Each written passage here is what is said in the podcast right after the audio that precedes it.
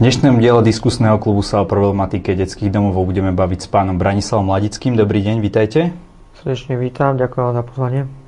Pán Ladický, čo je najťažšie na tom vyrastať v detskom domove? Dosť ten systém je nerentabilný tým, že o skupinu detí sa stredávajú staré vychovateľia. Čiže to je na tom najťažšie, že stále si musí dieťa zvykať na niekoho nového? Dieťa si musí zvykať na niekoho nového tým, že po 8-hodinových intervaloch do tej skupiny príde vychovateľ, ktorý má službu. Je to taká výchova, jak v rozvratenom manželstve. Jak taká dysfunkčná, čo je rodina. Pozorujete na týchto chovancoch alebo odchovancoch nejaké také následky toho? Že sú napríklad psychické alebo tak? Tak tam je to citové strádanie. Už jak som povedal, že čo viem aj zo štatistík z roku 2015, čo mi prišlo z Ministerstva práce, pretože detské domovy spadajú pod rezort sociálny, na 86% výhrane o tieto deti sa prevažne starajú iba ženy a mužský vzor sa postráda. Takže a jak som spomenul, že ten 8-hodinový interval žijú na skupinách, nemôžno hovoriť o rodinách, že žijú v rodinnom prostredí, a žijú v určitých nejakých kabrlíkoch, kde sú určité izbičky, kde sú určité pravidlá. V tej izbičke sú nejak dvaja, traja a hovorím, že tá citová väzba tam nemá ako vzniknúť. Tým, že každú chvíľu sa tam strieda niekto iný. No a ako sa to potom na tých deťoch prejavuje v už ich bežnom dospelom živote? Tak v prvom rade tie dievčatá poväčšinou oni nemajú ten mužský vzor. A oni potom, keď odídu z toho detského domova, tak ja aj čo viem, aj zo skúsenosti, aj z praxe, viem, že veľa tých dievčat žiaľ končia na privátoch. To je verejne známe. Nie je to kontrolovateľné. Končia na privátoch. Veľa tých dievčat si idealizuje partnera. Potom natrafia, že nájdu si partnera, ale skorej ho vnímajú ako otca, lebo ten vzor im chýbal v tom veku, v tom útlom, a potom aj keď boli v puberte, a potom to aj tak skončí, že buď sú rozvedené, majú dieťa a stávajú sa z nich slobodné mamičky. A chlapci poväčšinou, tým, že nemajú mužský vzor, tak končia tak, ako končia. Veľké percento je chlapcov, čo sú na uliciach. Je páchaná trestná činnosť, drogová činnosť, nepripravení, končia bez vzdelania. Není tam taká tá morálna podpora. Kedy človek vlastne odíde z toho detského domova? Keď dovrší 18 rokov? Tak ono, v 18. roku sa jedinec stáva dospelá osoba, fyzická, ale deti tam môžu, mladí dospelí, tam môžu zotrvať, dokým študujú. Teda maximálne oni tam môžu byť do 25. alebo teraz neviem, či nie do 26. roku života. Tým pádom, že ide na vyššie vzdelanie, buď to na odborné, že urobil strednú školu učňovskú, 2 roky nadstavbu, že si išiel robiť maturitu a potom ešte nejaké pomaturitné vzdelanie, alebo že ide na vysokoškolské vzdelanie, že ide študovať na vysokú školu. A väčšina z nich teda ide niečo študovať, alebo odchádzajú v tých 18? Tak oni poväčšinou, dnes ten zákon nie je dobre postavený. Ja som dostával listy od Patákyovej, ktorá je ochránkyňa, kde som sa, lebo ja dosť riešim projekt Detské mestečko Zlatovce, ale nielen Detské mestečko, ale komplet aj všetky detské domovy. A mal som výhrady voči vzdelaniu. A že enormné množstvo detí nedokončujú školy stredné. A až potom z listu som sa dočítal od pani Patákyovej, ktorá mi odpísala, že zo zákonu je povinná 10-ročná školská dochádzka a potom záleží na dieťati, či sa chce ďalej vzdelávať. Takže štát negarantuje vzdelanie, pretože pre nich je lepšie sa dieťaťa zbaviť. On má 16 rokov, na ďalšie vzdelanie nejde, pretože nemusia ho nútiť, lebo je povinná 10-ročná školská dochádzka, maximálne do 16. roku života. 2 roky ho tam ešte majú. V tomto prípade ho presunú do polepšovne, kde je prevychovaná prava, ľudovo povedané polepšovne, teda redukačky. Tam zotrvá ešte do 18. roku života a šup von. Ten systém nie je dobre nastavený. celkovo, čo sa týka obzvlášť tej vzdelanosti. Lebo kedysi bol taký úzus, keď detské domovy ešte boli pod rezortom školstva, bol taký úzus, že čo najlepšie dieťa vychovať z neho dobrého občana a čo najvyššie ho vzdelávať. Pretože aby sa vedelo adekvátne začleniť do spoločenského občianskeho života. Ako sú teda deti pripravované na to, že raz budú stať na vlastných nohách v detských domovoch? Keď odídu z detského domova? Uh-huh. Tak oni, tí vychovatelia, snažia sa ich nejak pripravovať, nejakú tú finančnú gramotnosť, ako sa učiť hospodáriť. Robia sa nejaké projekty, aspoň čo ja som počul. A oni, keď odchádzajú z domova, dostávajú štartovné od štátu. To je nejakých 903 eur plus minus, teraz presne neviem. To je vlastne štartovné, keď odchádzajú z domova. Viem, že niektoré detské domovy zo zákonu je, že mali by im nájsť prácu a ubytovanie. A 2 roky by mali mať nad ním taký dozor, taký dohľad, že by ich mali sledovať. V prípade, ak by dieťa prišlo o prácu, tak mali by im nájsť.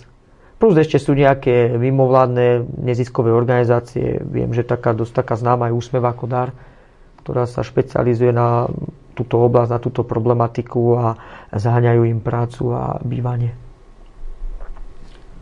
Čo väčšinou títo chovanci robia s tými peniazmi?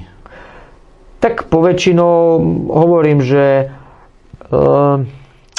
ten systém v tom detskom domove, tým, že je tak nastavený, že nemôžno hovoriť o rodinnom type, je určitým spôsobom nejak nalinajkovaný.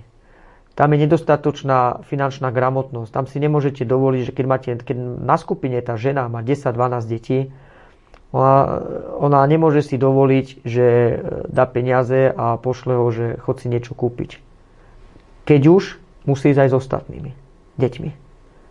To tam abstinuje. To je prvá vec. A druhá vec, že dosť tých detí je nepripravených vzhľadom tomu, že dneska deti dosť poznajú iba svoje práva, zabúdajú na povinnosti. Viete, to je taký ten systém. Určitým spôsobom my sa snažíme a myslíme si, že vedieť to dobre, že keď dieťa sa môže ohrnúť svojimi právami, ale konečne dosvedku nielen odmena, ale aj trest je súčasť výchovy. Ten systém je skôr taký nepriateľský voči tým deťom. A žiaľ, deti sú len nástroj, deti na to doplácajú. Ako myslíte nepriateľský? Kedysi ten systém bol trošku budovaný ináč. Vychovateľ mal väčšie právomoce. Dneska nemôžu. Dneska, aj keď som sa s niektorými vyprával, tak mi povedali, že keď sme robili aj stretávku a boli sme, tak deti sedeli dookola. Ja hovorím, že čo máte, raňajky alebo čo, že olovrant? Že olovrant. A vychovateľka vlastne prišla a nalievala im. Deti vlastne nesmú pracovať, by sa porušovali ich práva. Potom sa formuje iba taký konzumný človek, ktorý je iba prijímateľom, iba prijíma, ale nevie dávať. Takže sa nevedú tie deti k práci? Nevedú sa k pracovnej výchove, k nejakému hodnotovému šťastnému detstvu. Proste je to iba sociálny problém. Detské domovy, jak v roku 97. 1. januári prešli pod sociálny rezort, tak sociálny rezort iba spravil sociálny. Že to je iba sociálna starostlivosť. A výchovu a vzdelávanie, proste tú pedagogiku a psychológiu od toho vypustili.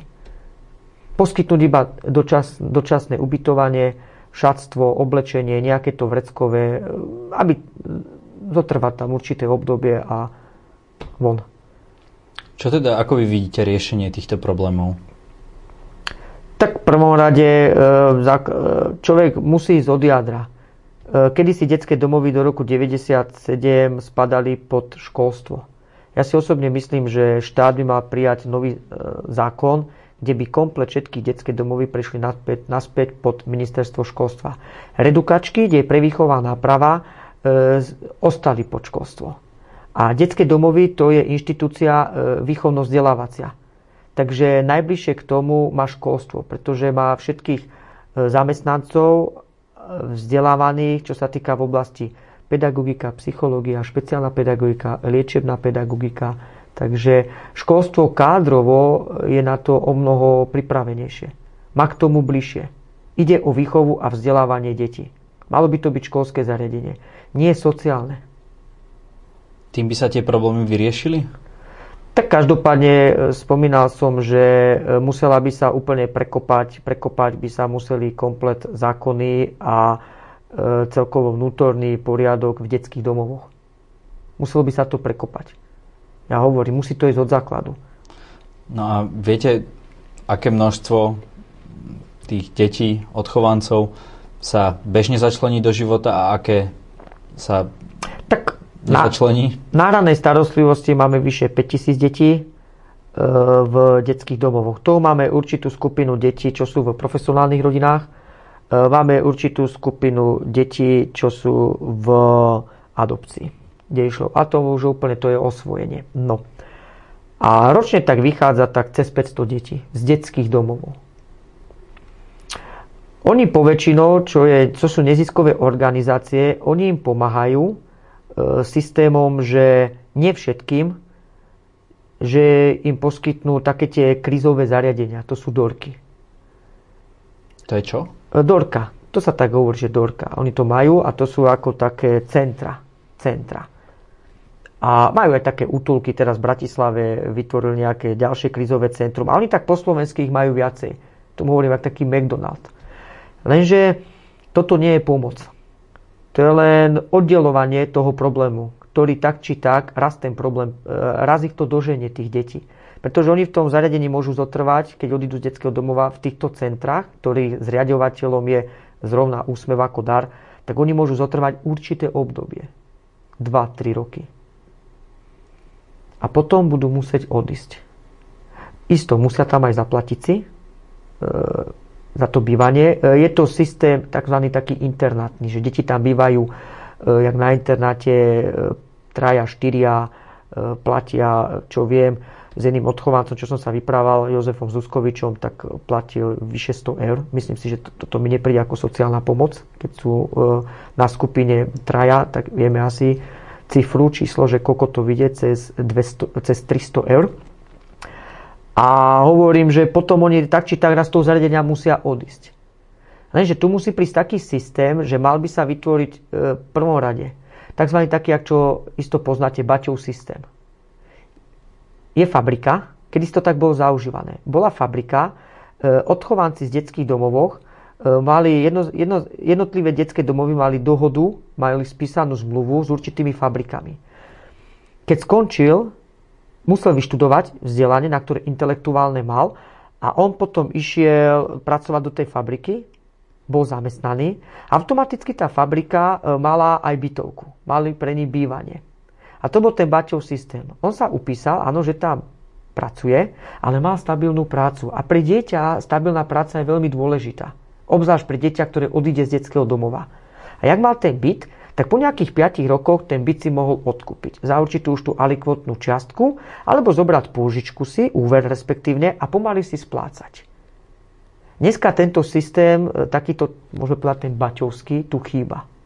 Lebo keď dieťa z biologickej rodiny zotrváva u rodičov, vyštuduje školu, buď strednú, buď vysokú, a nedaj Bože, neuplatní sa ešte, že nenájde si prácu, pretože dneska fakt tá práca, nie je to sranda si zohnať, tak zotrvá u tých rodičov.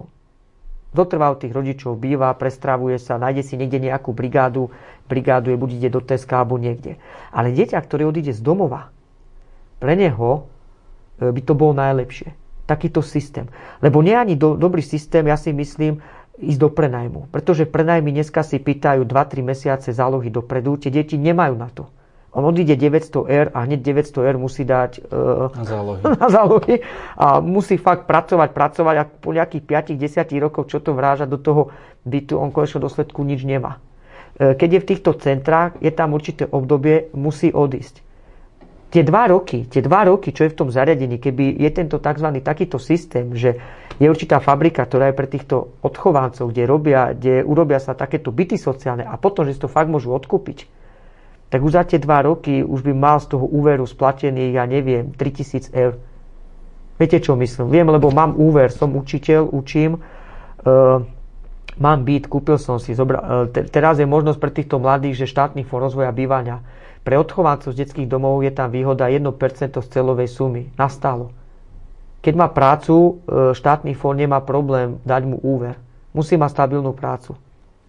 Toto je také najlepšie riešenie. No a v tomto dnešnom systéme koľko percent tých odchovancov je si schopné, tak ako vy, dopriať vlastné bývanie? Je ich strašne málo. A kde býva ten zvyšok? To je dobrá otázka. Ja stretávam niektorých, ktorí sa vrátili naspäť do tých rodín, z ktorých prišli do detských domovov, kde mamka narkomanka, kde otec alkoholik, čo im neostalo. Vrátili sa naspäť do tých osád. Niektorí sú na ulici, niektorí šlapú, niektorí sú pozatváraní. Niektoré šlapú, respektíve tak poviem, dievčatá, niektorí chlapci sú pozatváraní v base. Mám kamarátov veľa, čo podchádzalo mi z detského mestečka, z tohoto nového systému, bo ja som asi vyrastal tam. Mám veľa kamarátov, čo skončilo v Leopoldovej Vilave po výkone trestu. Dokonca jedného mám, čo je tuto v tejto Trenčianskej nemocnici, čo je tá väznica. No a čím je to, že teda páchajú v takto zvýšenej miere tú trestnú činnosť? Je to také, že nemali tam nejaké tresty, alebo že si myslia, že všetko môžu, alebo je to naozaj jediný spôsob, ako sa môžu uživiť? V prvom rade títo chovanci, ktorí skončili v tomto výkone trestnú odňatá slobody, poväčšinou odišli to takí, ktorí bez vzdelania. Bez vzdelania. Iba základná škola. Takže? Tá minulosť ide s nimi. Jedna vec, že ten dieťa, keď odíde z domova, tá nálepka tam je. Odchádza ako domovák. Či chceme, či nie. Je to tam. Je to tam. Dneska sused sa suseda bojí, či na, ja neviem čo, či ho neokradne. Kto si ešte zoberie odchovanca do zamestnania? Dnešná tá spoločenská nálada, musí sa zmeniť spoločenská politická nálada. Viete, táto doba je zlá, je povrchná, je imidžistická. Tu nerozhoduje skutočná predstavivosť, iba falošnosť a predstieranie. Ja stále hovorím, u týchto detí je najlepšie vyštudovať remeslo. Remeslo má zlaté dno, teraz znova idú tie remesla. Vyštudovať, ale na to ich musí ten detský domov pripraviť. Ak dievča vyštuduje, už má lepší ten štart do toho života. Už má ten papier.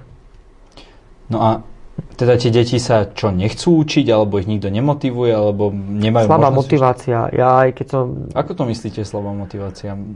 Tak ja aj čo viem z výpovedí odchovancov, obzvlášť napísal som túto knihu, potom sme ešte spísali monografiu Návrat pedagogiky do detských domov a v určitých týchto knižkách sa vyjadrili odchovanci, kde vychovatelia niektorí, že ich ponižovali. Niektorí vychovatelia hovoria, že im to je jedno, že oni sú tu len kvôli tomu, aby si odrobili tých 8 hodín a idú domov. Tu musí prísť cielená výchova. Ak chce niekto niekoho vychovať, sa musí byť vychovaný, ja hovorím. Ak toto vychovatelia vyprávajú týmto deťom, tak isto toto není nejaká morálna pomoc. Pretože, rozumiem, čiže aj tí vychovávateľia by sa mali zlepšiť. Pravdaže.